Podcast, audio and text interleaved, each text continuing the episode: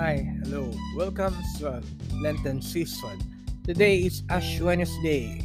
And let us reflect on the reading of today, especially in the Gospel. And let me use the word abo.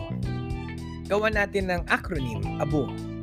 Gawin nating A for ayusin, B for baguhin, and O para makita yung obra maestra ayusin. Ang paglalagay ng abo sa ating mga ulo ay tanda ng ating pagsisisi sa ating mga nagawang mga kasalanan. Nagsisisi tayo kasi hindi pala sapat na gawin lang natin yung gusto natin sa buhay. Wala palang patutunguhan kung masusunod lang ay yung layaw natin. Hindi pala pwedeng puro lang tayo sarap sa buhay. Ang buhay pala ay isang paglalakbay sa kabanalan, hindi lamang sa kamatayan. Call pala ng buhay natin na lumapit sa Diyos. Ngunit dahil hindi natin ito tinitingnan, dahil hindi natin ito binibigyan ng pansin, andito tayo ngayon at marurumi na dahil sa kasalanan. Andito tayo ngayon at nakakasulasok na ang amoy ng ating mga puso dahil sa pagsuway natin sa Kanya. Andito tayo ngayon at karimari-marim na ang ating mga kaluluwa. Sasabihin natin, hindi naman ako nakapatay ng tao. Ibig sabihin, uh, hindi naman ako nagnakaw, hindi naman ako nakasakit ng kapwa ko eh hindi ako yung makasalanan. Hindi ako masama. Ngunit kailangan natin tandaan kahit simpleng mura, napapasama na tayo. Simpleng pagtatanim ng galit sa ating kapwa, napapasama na tayo. Simpleng mahalay na panoorin o pagtingin sa kapwa, napapasama na tayo. Simpleng pagsagot sa magulang ng pabalang, napapasama na tayo. Wala tayong takas sa mga maliliit na kasalanan sa mundong ito. Hindi natin pwedeng ipagkaila na marami tayong nagawang mali na hinahanapan natin ang paraan para maging tama tayo sa harap ng ibang tao. Ngunit sa lilim ng lahat ng mga ito ay mali naman talaga. Kaya unang hamon sa atin ngayong panahon ng Kwaresma, ang apat na araw nating paghahanda sa pagkabuhay ni Kristo ay ang umaksyon tayo sa pag-amin sa ating mga kasalanan, maliit man o malaki ang mga ito, dahil ito, dito magsisimula ang diwa ng ating paglalakbay papalapit muli sa ating Panginoon kung hindi natin kayang aminin ang ating mga pagiging marumi, hindi natin masisimulan ang paglapit natin sa Diyos at ang ating pagpapakabuti. Mahiya ka sa paggawa ng kasalanan, pero wag na wag kang mahihiya na magsisi. B. Baguhin. Sa pag-amin natin, madali nating matatagpuan kung gaano na tayo kalayo sa Diyos. Sa pag-amin natin, makikita natin kung nasan na ba ang Diyos sa buhay natin. Baka malapit lang siya o baka naman hindi natin siya matanaw sa ating buhay hindi pwedeng lakad lang tayo ng lakad sa buhay nang wala tayong patutunguhan. Kung minsan nga, naglalakad tayo pero naliligaw na pala tayo. Mali na pala ang sinusundan natin. Mali na pala ang nilalakaran natin. Mali na pala ang tinitingnan natin.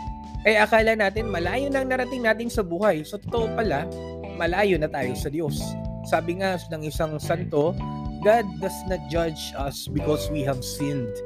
We are being judged by not repenting kailangan nating magising sa katotohanan na ang pagsisisi ay isang daan pabalik sa ating Panginoon dahil ang pagsisisi natin ay senyalis ng ating kahandaan sa pagtanggap natin sa Kanya muli sa ating buhay.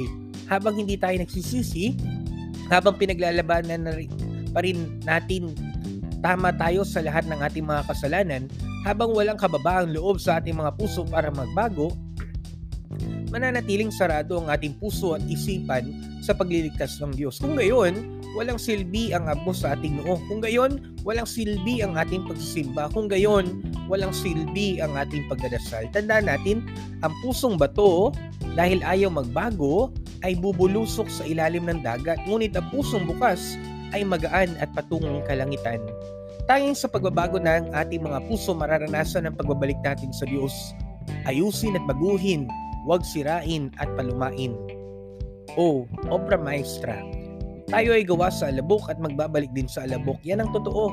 Yan ang paalala sa atin sa araw na ito sa pagpapahid ng abo na hugis krus sa ating mga muka.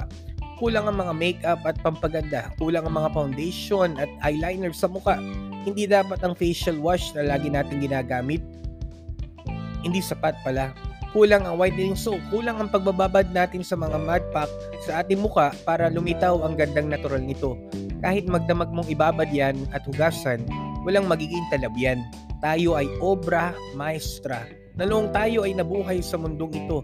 We are very, very, very special. You are very special. You are a masterpiece.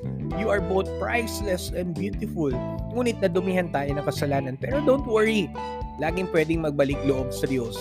Sabi nga, it's never too late to stop doing the bad things. Sa kahandaan nating tanggapin ang kaligtasang ipinagkaloob niya, sa kahandaan nating magtika, magdasal, magsakripisyo at manglimos, all masterpieces are born out of sacrifices. Ating samahan si Jesus at magpasama tayo kay Jesus. Linisin natin at muling pakita ang ating ganda. Kailangan lang samahan natin ng sakripisyo.